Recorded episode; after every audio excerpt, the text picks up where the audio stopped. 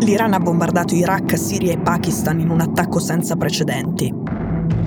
È la prima volta che l'Iran spara dal 7 ottobre, ma non lo fa per Gaza. La guerra a Gaza non c'entra e non viene nemmeno citata nel comunicato dei Pasdaran sull'operazione.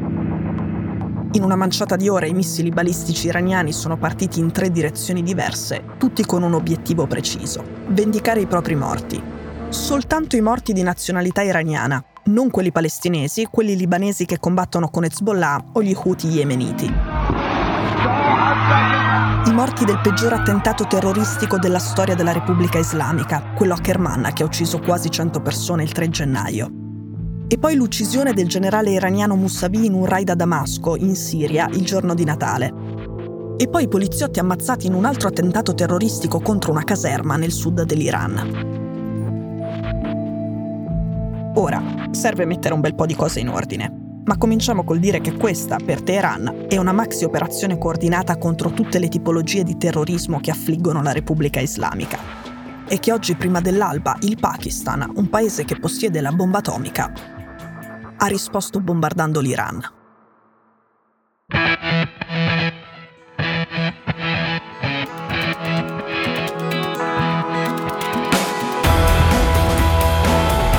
Sono Cecilia Sala e questo è Stories.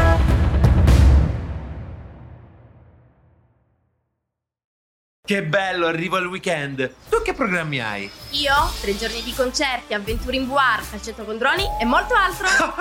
Mi prendi in giro? Che vivi nel futuro? Non ti prendo in giro. Dal 13 al 15 giugno il futuro arriva a Bologna. Al VMF We Make Future, la fiera sull'innovazione, puoi seguire oltre 100 eventi talk, concerti e show. Beh, allora vengo anch'io al VMF. Dai, prendi il ticket, è un'offerta a partire da 9 euro. Ci vediamo a Bologna Fiere. Vai su wemakefuture.it.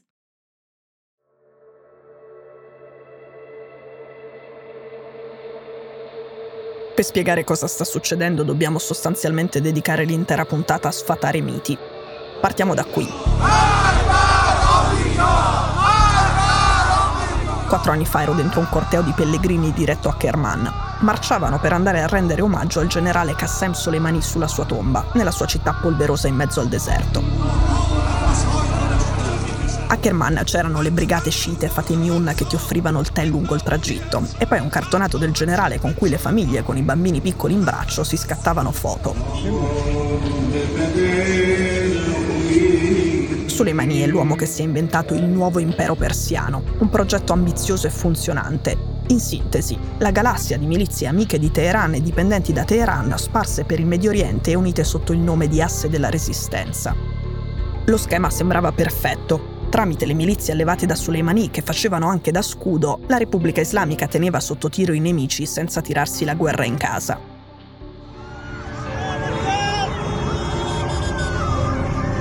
Poi è arrivato il peggior attentato che la Repubblica Islamica abbia mai vissuto, e proprio sulla tomba di Soleimani. Teheran doveva fare qualcosa, un'azione militare che desse la sensazione agli iraniani che quelli al governo sanno ancora tenere a bada i nemici del paese. Il 3 gennaio a Kerman sono morti quasi 100 iraniani, 36 donne, un bambino di due anni, uno di quattro e altri 20 che avevano meno di 15 anni. Li hanno uccisi due terroristi dello Stato islamico che indossavano giubbotti esplosivi pieni di biglie di metallo per rendere l'esplosione ancora più letale.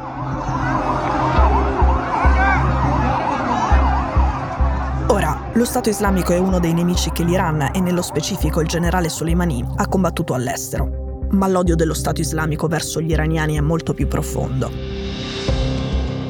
Lo Stato islamico è fatto di fondamentalisti sunniti che considerano gli iraniani sciiti degli infedeli quanto me o te, dei rinnegati che meritano di essere sterminati quanto i ragazzi che cantavano a un concerto al Bataclan di Parigi.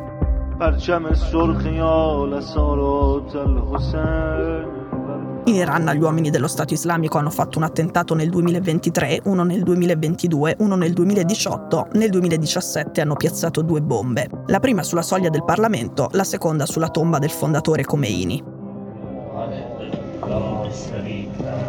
Ecco, è una visione occidente-centrica quella secondo cui noi saremmo le prede preferite dei jihadisti. In realtà il fondamentalismo islamico ammazza molti più musulmani che ebrei o occidentali. Da qui arriviamo al primo attacco punitivo di Teheran. L'Iran ha lanciato missili balistici che hanno viaggiato per quasi 1300 km verso il nord-ovest della Siria. Il nord-ovest della Siria non è ovviamente controllato dal loro amico Bashar el-Assad, è controllato dai ribelli e anche da gruppi di terroristi fondamentalisti sunniti. Ma a quanto pare gli iraniani lì hanno colpito un palazzo vuoto. Ok, questo era il primo dei tre obiettivi, passiamo oltre.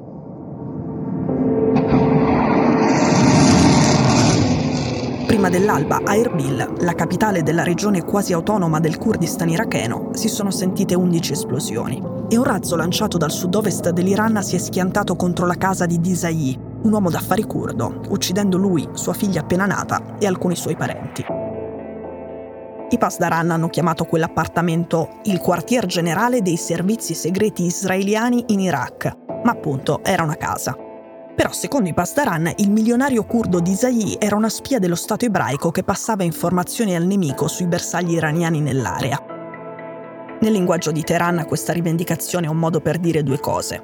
Uno, abbiamo punito il Mossad, quindi Israele. Due, lo abbiamo fatto senza colpire direttamente gli israeliani perché non vogliamo una guerra più grande.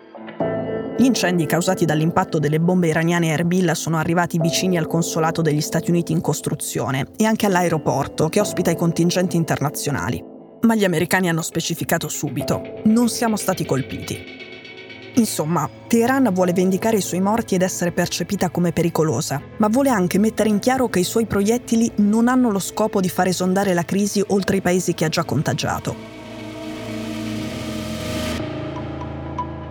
Questo secondo attacco nel Kurdistan iracheno è la risposta al raid israeliano che ha ucciso il generale Pasdaran Mousavi il giorno di Natale. Mousavi è la più prominente autorità militare iraniana uccisa in un attacco nemico da quando, quattro anni fa, un drone americano aveva incenerito il convoglio su cui viaggiava il generale Soleimani. Un impero che non ha bisogno di modificare le carte geografiche e non vive di conquiste vere e proprie, ma è pensato così. Teheran è un sole attorno al quale ruotano una serie di pianeti che da quel sole dipendono. I pianeti sono gli Houthi in Yemen, le milizie sciite in Iraq, Hezbollah in Libano e la dittatura di Bashar al-Assad in Siria. Mousavi aveva aiutato Soleimani a rendere concreta questa ambizione, che avrebbe permesso a Teheran di tenere il Medio Oriente in bilico e fare sempre la guerra senza mai dichiararne una. Soleimani si fidava moltissimo di Mousavi e i quotidiani conservatori iraniani lo hanno descritto come il braccio destro del capo negli anni più caldi. Si occupava di tenere Assad al potere in Siria e di procacciare i missili per Hezbollah in Libano, e ha lavorato bene, visto che i siriani non si sono liberati di Assad e Hezbollah ha decuplicato il proprio arsenale.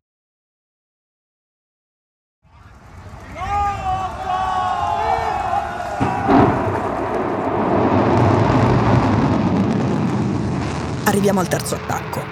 Martedì sera l'Iran ha bombardato il Pakistan. Oggi all'alba il Pakistan ha risposto colpendo con i missili il territorio della Repubblica Islamica. Però, sorpresa, entrambi i paesi stanno sparando contro le stesse persone, cioè contro i Beluci, che vivono nelle aree tribali al confine tra Iran e Pakistan e che detesta sia il governo centrale dell'Iran che quello del Pakistan. I Beluci sono una minoranza in tutti e due i paesi e, soprattutto in Pakistan, chiedono l'indipendenza. Tra i Beluci ci sono anche alcuni fondamentalisti sunniti jihadisti e tra loro ci sono quelli che poche settimane fa hanno assaltato la caserma nel sud dell'Iran uccidendo i poliziotti. Il Pakistan è arrabbiatissimo con l'Iran perché ha osato violare il suo spazio aereo e bombardare in casa sua, ma soltanto per questo. Non perché sono morti dei beluci, tra cui due bambini. Infatti stamattina, colpendo l'Iran, anche i pakistani hanno ucciso dei beluci, tra cui tre donne e quattro bambini.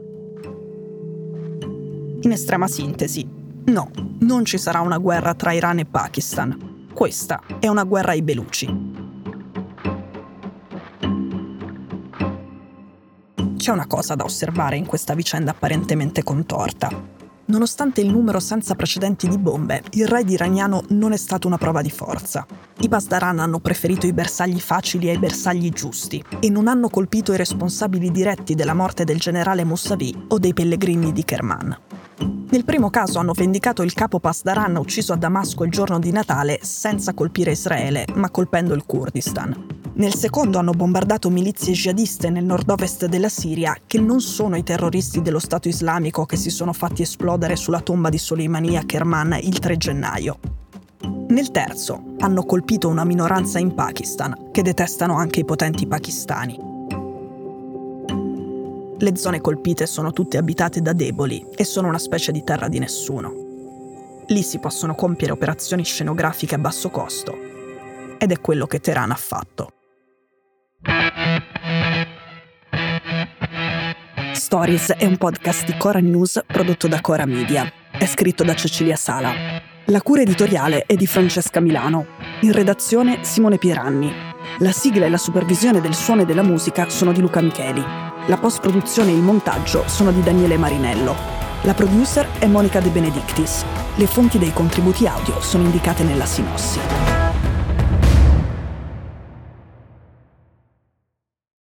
Che bello, arriva il weekend. Tu che programmi hai? Io? Tre giorni di concerti, avventure in VR, calcetto con droni e molto altro. Mi prendi in giro? Che vivi nel futuro? Non ti prendo in giro. Dal 13 al 15 giugno il futuro arriva a Bologna. Al VMF We Make Future, la fiera sull'innovazione, puoi seguire oltre 100 eventi.